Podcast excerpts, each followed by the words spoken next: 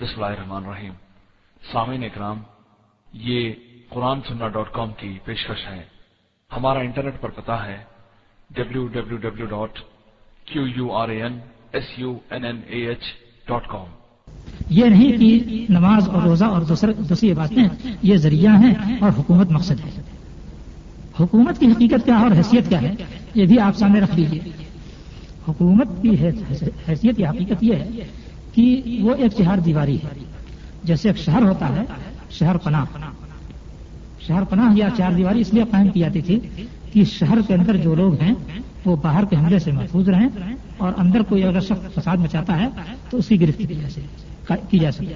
تو حکومت کے قائم کرنے کا مقصد یہی ہے کہ جو لوگ مسلمان ہوتے ہیں اور اسلام پر عمل کر رہے ہیں، ان کو بیرونی خطرہ سے بچایا جائے یعنی غیر مسلموں کے خطرہ سے بچایا جائے۔ اور اندرونی بدماشوں سے ان کو محفوظ رکھا جائے۔ لیکن مسلمان وہی شخص ہوگا جو اپنے دل کی توجہ کے ساتھ اللہ تعالیٰ کا متی اور فرما بردار ہوگا۔ تو حکومت کے ذریعے سے حقیقت میں دشمنان اسلام کو توڑا جاتا ہے اور منافقین کو اونڈوں اور بدماشوں کو شائستہ رکھا جاتا ہے۔ اس مقصد کے لیے حکومت کی ضرورت ہے۔ یہ نہیں کہ حکومت بتاتے خود مقصود ہے اور وہی اللہ تعالیٰ کی یہ بات کو خبرا ہے اور وہی اصل اسلام ہے۔ یہ نہیں۔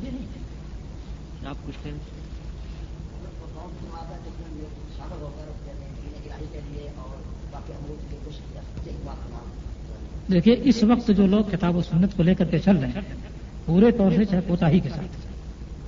اس کے لیے، اس کی ذمہ داری نہیں لے سکتی ہے کہ فلاں آدمی یا فلاں شخص یا فلاں جماعت کوتا ہی کر رہی ہے لیکن نقطۂ نظر کے اعتبار سے جو لوگ صحیح نقطۂ نظر لے کر کے چل رہے ہیں، وہ اہدی جماعت ہے، جس نے کتاب و سنت کو اپنا مقصد بنایا ہے اور کتاب و سنت کی نشر و اشاعت کے سلسلے میں کسی دوسری چیز کی کو دخیل بنانا یا اس دوسری چیز کو کتاب و سنت کے معنی مطالب پر ترجیح دینا ان کے منحص سے بالکل خالی۔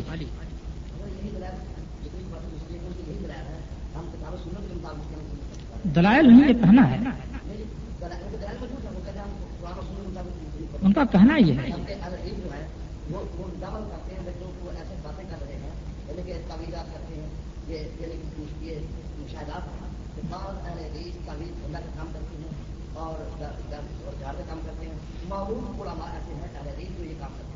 نہیں تو جو دیکھیے بالکل صاف ہے کہ جو لوگ یہ کرتے ہیں، ان کو ہم غلط کرتے ہیں۔ ہاں یہ بالکل صفائی کے ساتھ ہم کرتے ہیں کہ وہ غلط کرتے ہیں۔ کبھی ہم نے اس طرح کی مداحت نہیں رکھی ہے کہ اگر کوئی شخص غلطی کر رہا ہو کسی بھی پہلو سے، تو اس بنا پر ہم اس کا ساتھ دیں کہ وہ فلاں جماعت سے اٹھا ہاں، دیتے ہم نے کبھی اس کی مداحت نہیں رکھی ہے۔ یہ بھی کتاب و سنت کو اخذ کرنے کی ایک دلیل ہے کہ کتاب و سنت کی روشنی میں ان علماء کو جو خود اسی جماعت سے منسلک ہیں، ان کو غلط کرا دیتے ہیں۔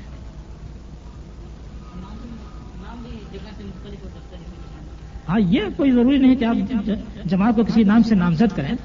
ہاں، دنیا میں جو لوگ کتاب و سنت کو اصل قرار دے کر کے چل رہے ہیں، دیکھیے، یہی فرق ہوتا ہے۔ احناب بھی کہتے ہیں کہ ہم کتاب و سنت پر عمل کرتے ہیں شافیہ بھی کہتے ہیں کہ ہم کتاب و سنت پر عمل کرتے ہیں، مالکیہ بھی کہتے ہیں کہ ہم کتاب و سنت پر عمل کرتے ہیں۔ جماعت اسلامی بھی یہی بات کہتی ہے، جماعت تبلیغ بھی یہی بات کہتی ہے۔ ہر جماعت دعویٰ تو یہی کرتی ہے۔ لیکن آپ یہ دیکھیے کہ کتاب و سنت کے مقابل میں کسی دوسری چیز کو ترجیح نہ دینا کن لوگوں کے یہاں ہے اور کتاب و سنت کے مقابل میں اپنی بات پر اڑے رہنے کی روش کن لوگوں کی ہے۔ اس سے آپ جماعت کی تعین کر سکتے ہیں۔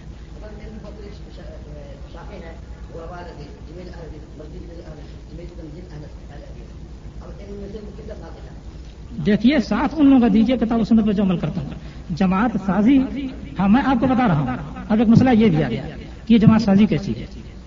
ایک یہ بہت ضروری مسئلہ ہے جس کو آپ اختیار کیا نبی صلی اللہ علیہ وسلم نے جماعت سازی نہیں کی، امت سازی کی ہے۔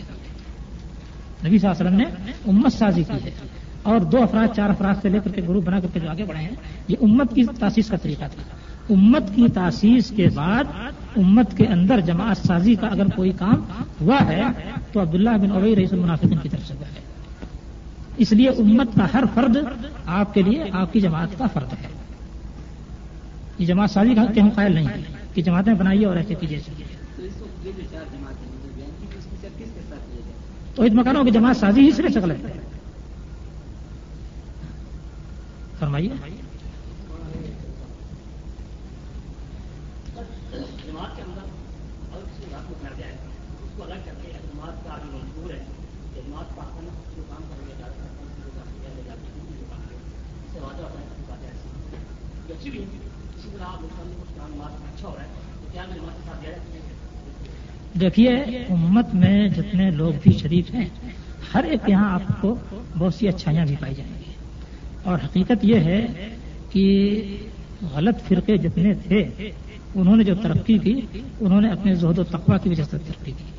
یہ اچھائی کا کام وہ کرتے تھے۔ یہ جو خارجی تھے، ان کے بارے میں نبی کریم صلی اللہ علیہ وسلم نے صحابہ کو مخاطب کر کے کہا تھا کہ یہ کرو عہد حکم سلاد ہو اند سلاد و سیام ہو اند سیام کہ تم ان کی نماز کے مقابل میں اپنی نماز کو حقیر پاؤ گے اور ان کے روزوں کے مقابل میں اپنے روزوں کو حقیر پاؤ گے۔ لیکن اس کے باوجود یم رقون امن الدین مرقصہ میں نہ رمی یہ دین سے اس طرح نکل جائیں گے جیسے کہ شکار سے تیر نکل جاتا ہے۔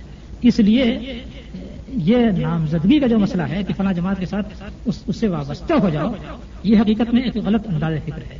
امت کو حیثیت امت کے ایک ہونا چاہیے۔ جماعتوں میں بٹنے کے بعد پھر وہی مصیبت پیدا ہوتی ہے۔ باقی جو امت کے اجتماعی مسائل ہیں، اس کے باوجود کی کوئی گروپ یا کوئی طبقہ غلط ہو، لیکن اجتماعی مسائل کے کسی حصے میں صحیح راستے پر چل رہا ہے۔ تو اس صحیح راستے میں وقت ضرورت اس کی مدد دی جا سکتی ہے اس تحفظ کے ساتھ کہ اس کے فلاں فلاں چیز یا فلاں فلاں کام غلط ہے اس تحفظ کو ختم نہیں کیا جائے گا مگر اس کے باوجود تعاون کیا جائے گا اس کے ساتھ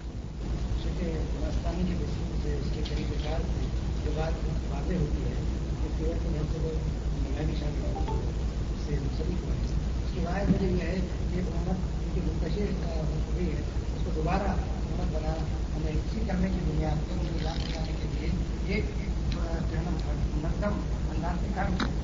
اور یہ کہا گیا کہ یہ نہ سمجھا جائے کہ جماعت میں جو لوگ شامل ہیں وہ مسلمان ہیں اور جماعت کے باہر جو ہے وہ کافی ہیں۔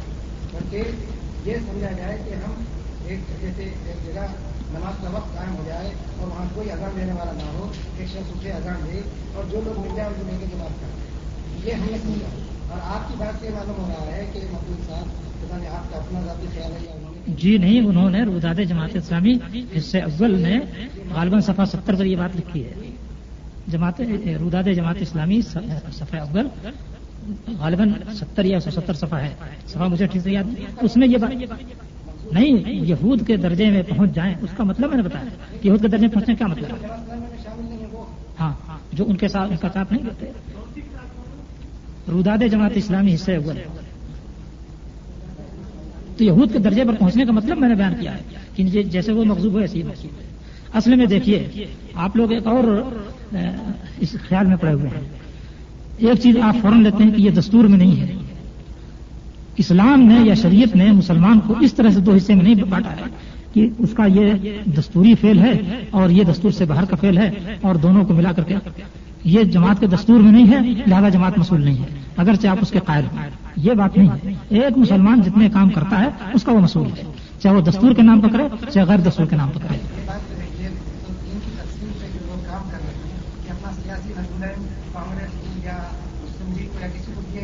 اور عبادات کے لیے اپنا ایک قدم بنا کے چل رہے ہیں یہ صحیح ہے یا کو بے کرنے کے لیے مصیبتیں جھیل رہے ہیں اور پھانسی کے پہ جا رہے ہیں۔ جیلوں میں جا رہے ہیں جانے اللہ کے راہ میں دے رہے ہیں یہ صحیح ہے۔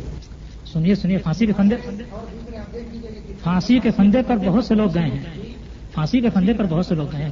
پھانسی کے فندے پر چلے جانا ہو گیا۔ پھانسی کے فندے پر چلے جانا کسی کے حق ہونے کی دلیل نہیں ہے۔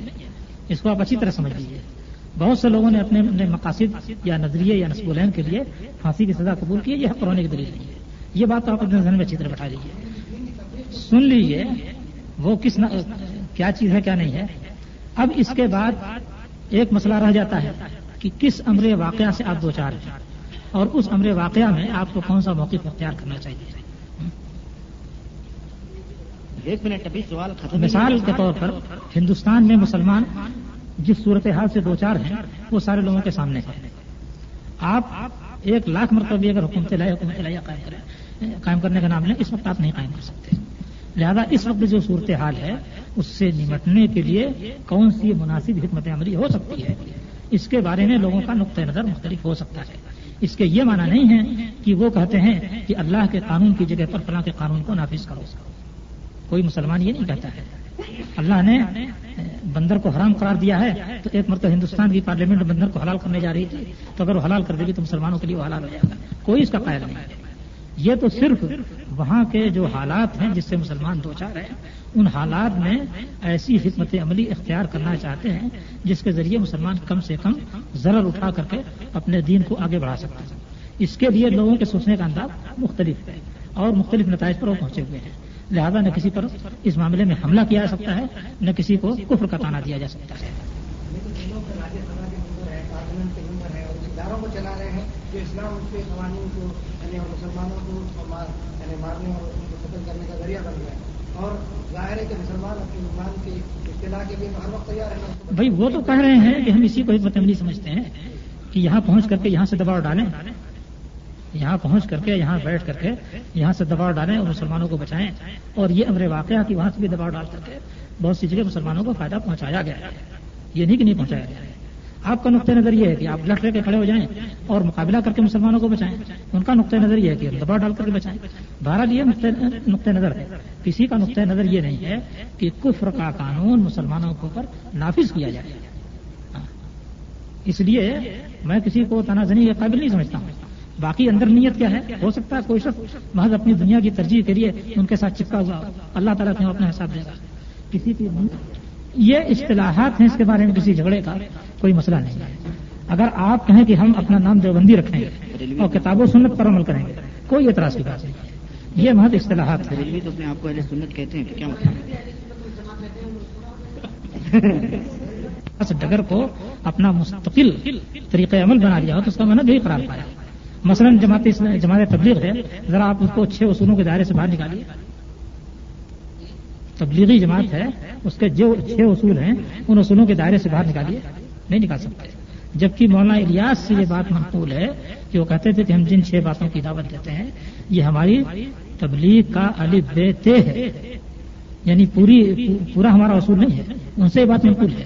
مگر آج وہ جماعت چھ اصولوں پر اس طرح چپک گئی ہے کہ آپ اس کے باہر آپ نہیں نکال سکتے۔ تو کیا کہیں گے؟ اب منشور کو دیکھیں گے یا اس کو دیکھیں گے؟ ادا وقات الواقع جیسا کہ میں نے بتایا آپ کو کہ حنفی ہے شافی ہے ان چاروں کا جو منشور ہے، وہ تو بالکل درست ہے۔ اس لیے کہ سب یہاں یہی ہے کہ قرآن حدیث پر عمل کرو اور ہماری کوئی بات اگر حدیث کے خلاف ہو تو اس کو دیوار مار دو۔ تو چاروں کا منشور بالکل ایک ہے۔ لیکن چار جماعتیں ہیں جو ایک دوسرے کے ساتھ قتال اور جھگڑے کرتی تھیں اور فتوا یہاں تک دے دیا ہے، وہ کیا بہر رائق یا دقائق میں، کہ اگر کوئی شافی مرد ہو اور حنفی لڑکی ہو۔ تو اس شافی مرد کے ساتھ اس لڑکی کا نکاح جائز نہیں ہے۔ اور حنفی مرد ہو شافی عورت ہو، تو اس سے نکاح کرنا جائز ہے۔ تنزیل اللہ منزلت اہل کتاب۔ اہل کتاب کے درجے میں اتارتے ہوئے۔ یعنی چونکہ یہودی اور نسرانی سے نکاح جائز ہے، اس لیے شافی سے بھی نکاح جائز ہے۔ تو آپ اس کو کیا کریں؟ گے منہج تو یہ جو بنیاد تھی وہ تو بالکل صحیح تھی، لیکن معاملہ بگڑ کر یہاں تک آ گیا۔ معاملہ بگڑ کر یہاں تک آ گیا۔ تو صرف کتاب و سنت کا نام لینا مقصود نہیں ہے۔ واقعی مانو اس پر عمل کرنا یہ بتائیے آپ کوئی بھی اپنا نام رکھیں اس سے بات یا قوم نماز کا وقت ہو گیا ہے اس لیے آپ اب مولانا مودودی کی زندگی میں جماعت کا جو نظم پاکستان میں تھا اس میں میاں تفر محمد صاحب تو امیر جماعت اسلامی تھے ان کی زندگی میں بنائے گئے تھے امیر اور پروفیسر مشہور صاحب بھی تھے وہ نائب امیر تھے۔ اور آپ کو معلوم ہوگا کہ پروفیسر غفور احمد صاحب باقاعدہ قبر پر جا کے چادر بھی چڑھاتے تھے۔ تو اگر جماعت کی پالیسی متعین کرنے والے، اس کے منہج کو آخری شکل دینے والے جو لوگ ہیں، ان کے اندر عقیدے کا یہ انتشار ہے، تو یہ کہنا مشکل ہے کہ انہوں نے اساس کتاب و سنت کو بنایا تھا۔ انہوں نے کچھ افکار کو لوگوں کو جمع کرنے کا اساس بنا لیا تھا۔ ایک چیز تو یہ دوسری چیز یہ کہ انہوں نے بہت سراہد کے ساتھ یہ کہا ہے کہ خلافت راشدہ کے بعد سے چند جو بنیادی چیزیں ہیں اسلام کی، اس کے معنی و مطالب کا بہت محدود حصہ لوگوں کے ذہن میں رہ گیا تھا اور اس کو خود مولانا نے پورے طریقے سے واضح کیا ہے۔ یعنی مفہوم یا خلاصے گفتگو یہ ہے۔ چنانچہ انہوں نے تجدید و عہدین میں سارے مجددین کے کارناموں کو ذکر کیا ہے اور مقدمے میں جاہلیت کی چار قسمیں قرار دی ہیں۔ تو یہ دکھلایا ہے کہ ہر مجدد کسی نہ کسی جاہلیت کے ساتھ مبتلا تھا۔ مجدد کا ذکر کرتے ہو تو کا نام نہیں لیا مگر اس جاہدیت کو جس اصطلاح سے تعبیر کیا ہے، وہی اصطلاح فٹ کی ہے کہ وہ فلاں چیز میں اطلاع تھا۔ اس طریقے سے خلافت راشدہ کے بعد سے دین جو پیش کیا گیا اس کے متفرق اجزاء یعنی حق کے متفرق اجزاء باطل کی آمیزش کے ساتھ پیش کیے جاتے رہے۔ اب اس کے بعد مولانا کہتے ہیں کہ میں نے جو دین کو سمجھا، اس کو میں اس طرح کر رہا ہوں اور یہ کہ مکمل دین ہم پیش کر رہے ہیں، جو اس کو قبول کرے تو قبول کر کے اس کا اپنا مقصد وحید بنا لے یا اس کو مسترد کر کے وہ یہود کے درجے پر پہنچ جائے، یہ تجزیہ انہوں نے کیا۔ اب اس تجزیے کو ایک حدیث کی روشنی پر کیا کہ نبی صلی اللہ علیہ وسلم نے یہ فرمایا ہے کہ لا تزال طائفۃ من امتی ظاہرین علی الحق. تو یہ حق پر ظاہر رہنے والی والا گروہ ہمیشہ رہے گا. کبھی اس کو ختم نہیں کیا جا سکتا ہے. تو یہ بارہ سو برس تک حق پر رہنے والا گروہ کہاں چلا گیا تھا؟ مولانا کے تجزیے کے مطابق. جس میں کہ وہ کہتے ہیں کہ حق کے متفرق اجزاء، لفظ یہی ہے، حق کے متفرق اجزاء باطل کی آمیزش کے ساتھ لوگوں کے سامنے پیش کی جاتی ہے تو یہ بارہ سو برس تک گویا حق پر کوئی جماعت تھی نہیں۔ جبکہ نبی صلی اللہ علیہ وسلم باقاعدہ بتاتے ہیں کہ ہمیشہ اس طائف منصورہ حق کے اوپر قائم رہے گا اور ظاہر رہے گا۔ تو یہاں لغزش ہوئی ہے اور یہ افسوسناک بات ہے کہ اسی لغزش پر انہوں نے اپنے جماعت سازی کی پوری بنیاد رکھی ہے۔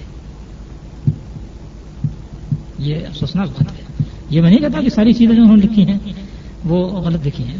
آدمی اچھا کسی ایک جانب میں غلطی کر جائے تو وہ ذرا سا ہلکی ہوتی ہے، لیکن بنیادی مقصد میں اگر بات گڑبڑ ہو جائے یعنی بنیادی فلسفہ گڑبڑ ہو جائے، تو یہ خطرناک بات ہوتی ہے۔ عقائد کے سلسلے میں ڈھیل برابر رہی، اور اب بھی آپ نے تو دیکھا ہی ہے کہ پاکستان میں کیا حال ہو گیا ہے جماعت اسلامی کا۔ ہندوستان میں تو غنیمت ہے، مگر پاکستان میں تو اس کا بڑا خراب حال ہو گیا ہے۔ اور عقائد کے سلسلے سے جو ڈھیل ہے، وہ مسلسل رہی ہے۔ حالانکہ کم از کم مسلمان کو سب سے پہلے تو عقیدے ہی کے سلسلے میں ٹھوس کیا جانا چاہیے۔ قبر پہ جو چادر چڑھاتا ہے، ظاہر بات ہے کہ اس کو قبولی میں بھیج دیجیے اس کو جماعت میں قبول کرنے کا کوئی یہ نہیں ہے۔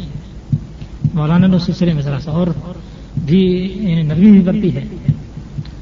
اب دیکھیے، اس وقت مجھے حوالہ یاد نہیں ہے ورنہ میں آپ کو حوالے کے ساتھ بتاتا اور غالباً یہ بات فاران کے توحید نمبر میں انہوں نے نوٹ کی تھی محر القادری صاحب نے، لیکن بہرحال مجھے اچھی طرح سے یاد نہیں ہے کسی نے سوال کیا تھا کہ اگر کوئی شخص قبر پر جا کر کے قبر والے کو پکارے کہ فلاں کام میں میری مدد کرو یا فلاں چیز میں میرا تعاون کرو یا فلاں میری مراد پوری کر دو، تو ایسے شخص کا کیا حکم ہے؟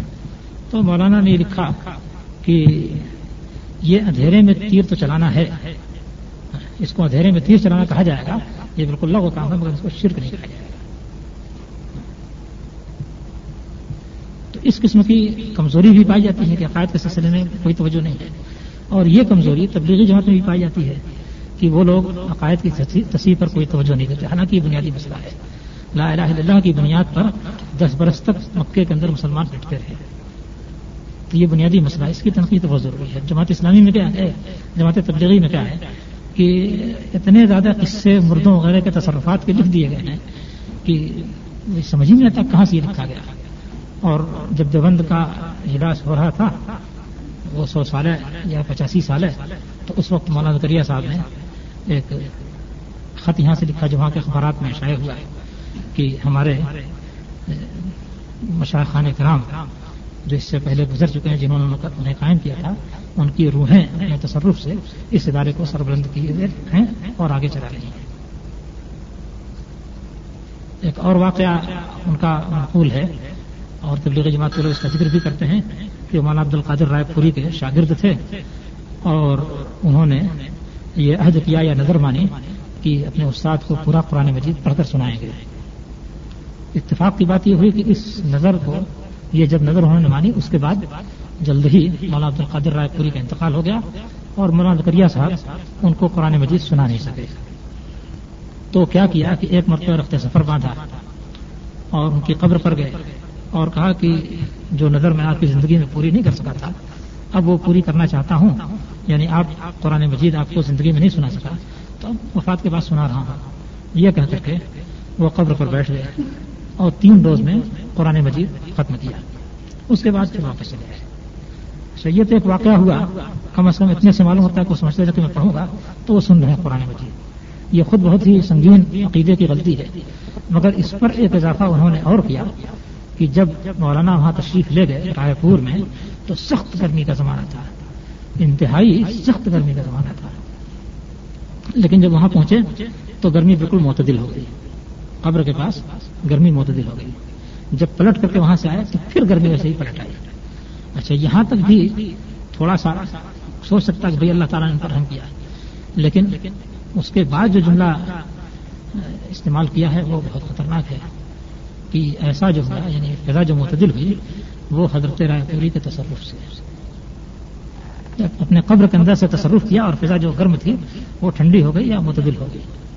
ہاں۔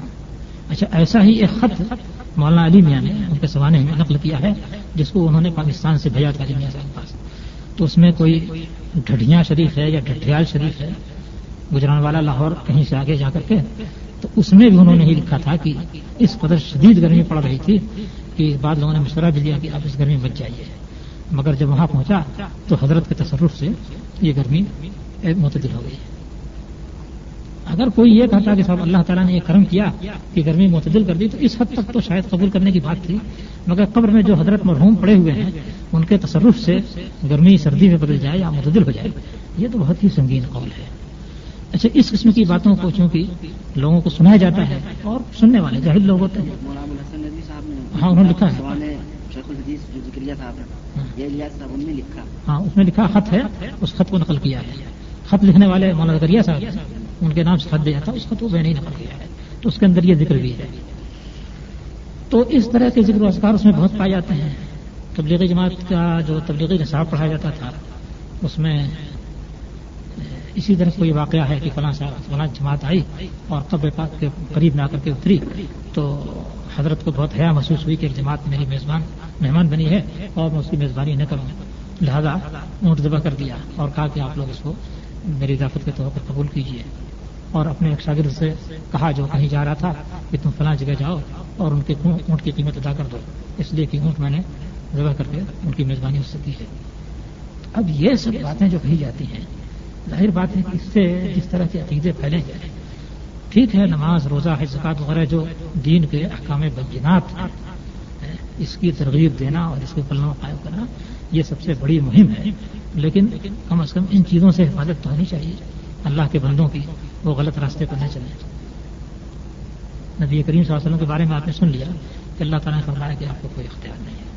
تب یہ نیچے درجے کے جو لوگ ہیں، امتی لوگ ہیں، ان کے پاس اس طرح کا اختیار کیسے آ جائے گا۔ اور اللہ تعالیٰ نے فرما دیا کہ اس دائرے کا ایک چھلکا بھی ان کے اختیار میں نہیں ہے۔ تو حقیقت یہ ہے کہ جماعتیں جب بنتی ہیں، تو کچھ ایسے افکار اس میں داخل ہوتے ہیں، جن کی بنیاد پر جماعت سازی ہو جاتی ہے اور وہ افکار پورے طور پر اسلام کی صحیح ترجمانی نہیں کرتے۔ اس لیے میں نے کہا کہ اگر ان کو نکال دیجیے تو معاملہ سمجھ ہو جاتا ہے۔ باقی کتاب و سنت کے جتنے احکام اس میں ہم طریقے سے وہ غلطی نہیں کرتے۔ یہ تو واضح حکام ہے اس میں بہت زیادہ غلطی نہیں ہوتی۔ ہے غلطیاں افکار میں ہوتی ہیں۔ لیکن شیخ بھی صاحب نے پوچھا تھا، سوال کیا تھا کہ جو شیخ نے اہل حدیث کا نام لیا، جماعت اہل حدیث کی ہے، کہ مطلب آج حق کی دعوت و تبلیغ میں عقائد اور معاملات اور دیگر اعتبار سے یعنی اگر اس کو دیکھا جائے تو جماعت اہل حدیث تو یہ جماعت اہل حدیث کیا ہے؟ یہ تو یہ بھی خود جماعت ہے یہ۔ اور یہ ہندوستان میں کب پیدا ہوئی ہے تو ابھی یہ بھی تو ایک وہ ہے۔ تو اس سلسلے میں کیا ہے؟ یہ کہاں تک اصل میں یہ کہاں کب پیدا ہوئی؟ مسئلہ یہ نہیں ہے۔ آپ سب سے پرانی کتابیں دیکھیں گے جو اس وقت دنیا میں پائی جاتی ہیں۔ جیسے ترمزی ہے اور ترمزی سے پہلے کی لکھی کتاب ہے، وہ قول اہل الحدیث۔ وہ اہل الحدیث۔ تو اہل الحدیث کا نام تو بہت پرانا ہے، بلکہ بعض روایتوں سے معلوم ہوتا ہے کہ صحابہ کے زمانے ہی میں یہ لفظ استعمال ہونے لگا تھا۔ اس کے استعمال کے پھیلنے کی جو وجہ ہوئی، وہ یہ ہوئی کہ جب یعنی اس کو بہت زیادہ جو متعین ہونے کی وجہ ہوئی، وہ یہ ہوئی کہ جب شیعہ اور خارجی اور دوسرے لوگ، دوسرے فرقے پیدا ہوئے، تو جو مسلمان اصل امت کی حیثیت رکھتے تھے اور رسول اللہ علیہ وسلم کے منہج پر، صحابہ کرام کے منہج پر قائم تھے، ان اس حصے کو یعنی جمہور مسلمین کو، ان فرقوں سے الگ واضح کرنے کے لیے بعض نام اختیار کیے گئے اس میں اہل سنت والجماع کا نام اختیار کیا گیا اور اس نام سے یہ معروف ہوئے۔ اور جو لوگ خدمت حدیث میں لگے ہوئے تھے، ان کو اہل الحدیث کہا جاتا تھا۔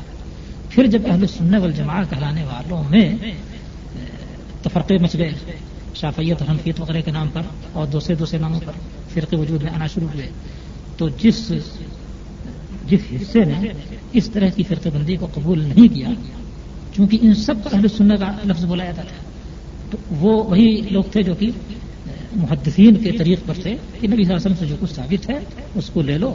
اور سارے ائمہ نے جو جہود کی ہیں استمبادات کیے ہیں، ان جہود و استمبادات سے فائدے اٹھاؤ۔ تو اس پورے طبقے کو یعنی محدثین کو اور ان کے منہج پہ چلنے والوں کو، دونوں کو اہل حدیث کہا گیا۔ آپ کتابیں اٹھا کر دیکھیں گے تو امام مالک کو کیا کہا جاتا ہے؟ ضعیب اہل حدیث۔ اب مالکی دیکھیں گے صاحب، یہ ہمارے امام ہیں۔ لیکن ان کو ضعیم اہل حدیث یا رئیس اہل حدیث کہا جاتا ہے۔ تو یہ اصل میں کسی فرقے کے نام کی حیثیت سے نہیں ایجاد ہوا تھا۔ اس کا یہ جو نام چل رہا تھا، یہ ان کے وصف کی بنا پر ذکر کیا جاتا تھا۔ لیکن جب مناہج میں بہت زیادہ اختلافات ہو گئے، تو یہی وصف ان کے علم یا ان کے اسم کا نام کا درجہ اختیار کر گیا۔ اور بعد میں جن لوگوں نے بھی اس راستے کو اختیار کیا، ان کا یہی نام رہا ایسے کچھ اور لوگوں نے کچھ اور نام بھی اختیار کر لیے مختلف ملکوں میں اس منہج کے اختیار کرنے والوں نے مختلف نام اختیار کیے انڈونیشیا میں ان لوگوں نے اپنے آپ کو جماعت محمدیہ کہا ہے۔ سوڈان اور مصر میں انصار سنت المحمدیہ کہلاتے ہیں۔ مختلف جگہوں پر، لیکن نام سے کوئی غرض نہیں ہے۔ نام سے کوئی غرض نہیں ہے۔ غرض اس سے ہے کہ نبی صلی اللہ علیہ وسلم اور صحابہ کرام کا جو منہج تھا، اس منہج پر جس طریقے سے محدثین اور ام کرام چلتے رہے، اسی طریقے پر اس منہج پر چلا جائے اور جو اس پر چلے، اس کا یہ نام رکھا جائے۔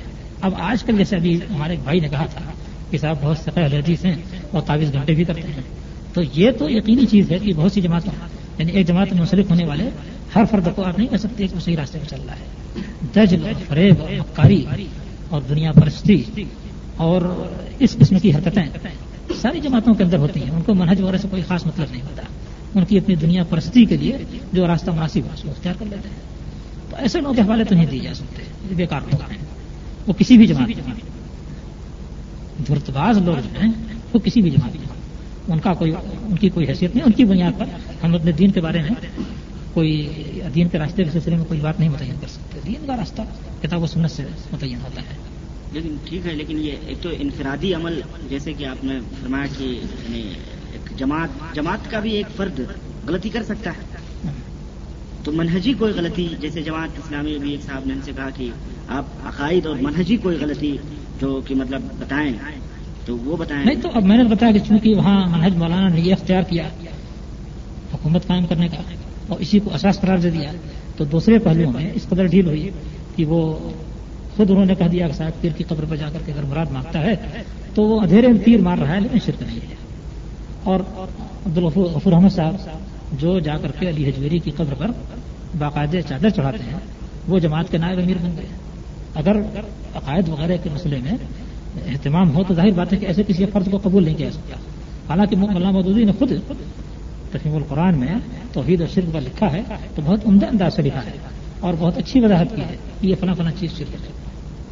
لیکن اس جماعت میں وہ لوگ بھی گھس رہے ہیں جن کو خود اسی وضاحت کی روشنی میں سکھا جائے گا۔ تو قانون بنا ہوا ہے قانون سازی کا اللہ تعالیٰ کا قانون بنا ہوا ہے۔ اللہ تعالیٰ حکومت کیسے دے گا؟ اس کے متعلق اللہ تعالیٰ نے قرآن مجید میں ذکر کیا ہے کہ وعد اللہ الذین آمنوا وعملوا الصالحات منکم لا يستخلفنكم في الارض كما استخلف الذين من قبلكم اللہ تعالیٰ کا یہ وعدہ ہے ان لوگوں کے لیے جو ایمان لائے جنہوں نے عمل صالح کیا کہ وہ ایسے ہی تم کو زمین میں خلیفہ بنائے گا جیسے تم سے پہلے کے لوگوں کو بنایا گیا۔ تو یہ اصل میں اللہ تعالیٰ کا وعدہ کب دیتا ہے؟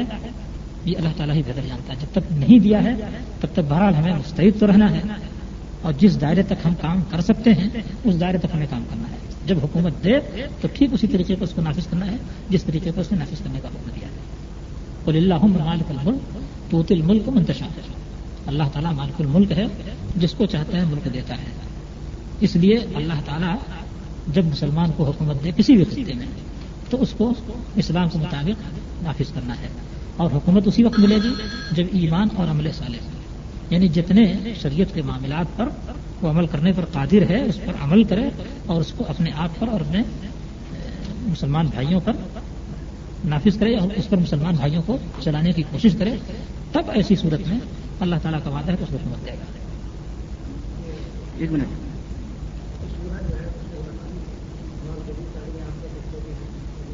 نہیں میں یہ سب میں یہ کہہ رہا ہوں کہ جیسے ایک شخص نائب امیر بنایا جائے جماعت کا۔